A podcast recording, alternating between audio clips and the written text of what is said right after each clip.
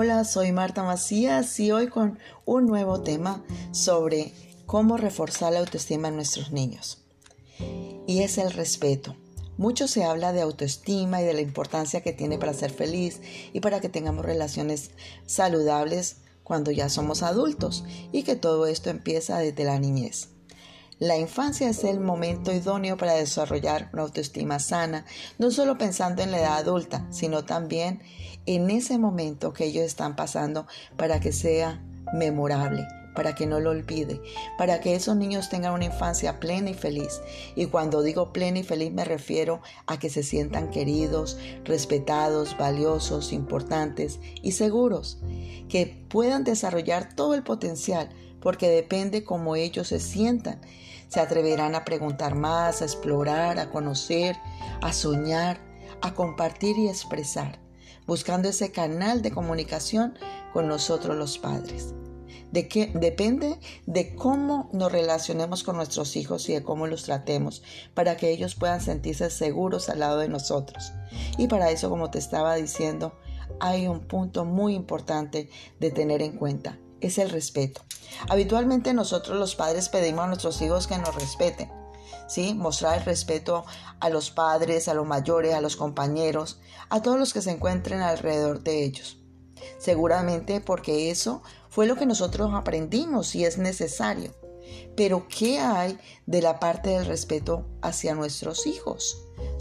Respetar significa escuchar cuando el niño habla, prestarle toda la atención, Respetar es dejar que comparta y exprese sus sentimientos, porque está bravo en ese momento.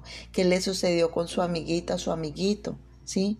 ¿Qué pasó cuando se rompió el juguete? ¿Cómo se sintió? Respetar es hablarle sin gritos, con un tono eh, fuerte, con autoridad, ¿sí? Pero no a los gritos que vean el cambio en nuestros sentimientos en ese momento si han hecho algo que nos ha disgustado, pero que no sientan agresividad o algo rudo en el tono de nuestras palabras.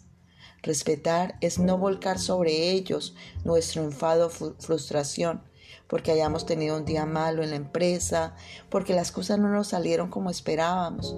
Y entonces ante cualquier situación que se presenten con los niños, vamos a tener una reacción equívoca. Entonces tratar en ese momento de no entregarle nuestra frustración a ellos. Respetar es no hacerle la burla o compararlo con otros niños. Al decir, no, es que Susanita colorea mejor que mi hijo, ¿no? Pero mira qué belleza que está haciendo. ¿Cuántos años tiene tu niña? Oh, cinco, igual que el mío. No, y el mío todavía no está haciendo nada de eso. Oye, pero ¿qué es lo que pasa?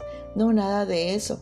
O decirle eh, por algo, wow, estás vestido como un payaso, no combinaste la ropa. Ah, ¿qué te pasa? No, nada de eso. ¿Sí? Siempre hablarles con ese respeto, llamarlos a ellos, sí, por su nombre y explicarle qué puede suceder en ciertas situaciones. Las comparaciones en ningún sentido son favorables ni buenas. Si recibe este trato por parte de nosotros, el niño se va a sentir valioso, ¿sí? se va a sentir querido, que importa, que es reconocida su opinión, sus sentimientos, que lo que él dice tiene valor sobre nosotros y que se está teniendo en cuenta. Para, es, para ellos esto será normal, ¿sí? Desde el punto de vista de la normalidad, cuando alguien no lo trate con respeto, ella va a identificar no, esta persona no me está hablando bien, ¿sí? no me está haciendo sentir bien. Es necesario que yo también le dé una respuesta a esta persona con respeto. Entonces, al identificar rápidamente, podrá también él exigir el respeto para él mismo. Por eso es muy importante tener bien claro esos pequeños parámetros de respeto para ellos también, de igual manera como les seguimos para nosotros. Lo más fácil para poder realizar esta actividad es preguntarnos qué es lo que a nosotros nos hace sentir respetados. Y ante esa respuesta, buscar los mecanismos para que el niño reciba las mismas atenciones y el mismo concepto de respeto que queremos para nosotros. Así que son pildoritas sencillas para colocar en práctica y que cada día sea mejor la relación entre padres y hijos. Soy Marta Macías y estoy aquí siempre para ti. Bendiciones.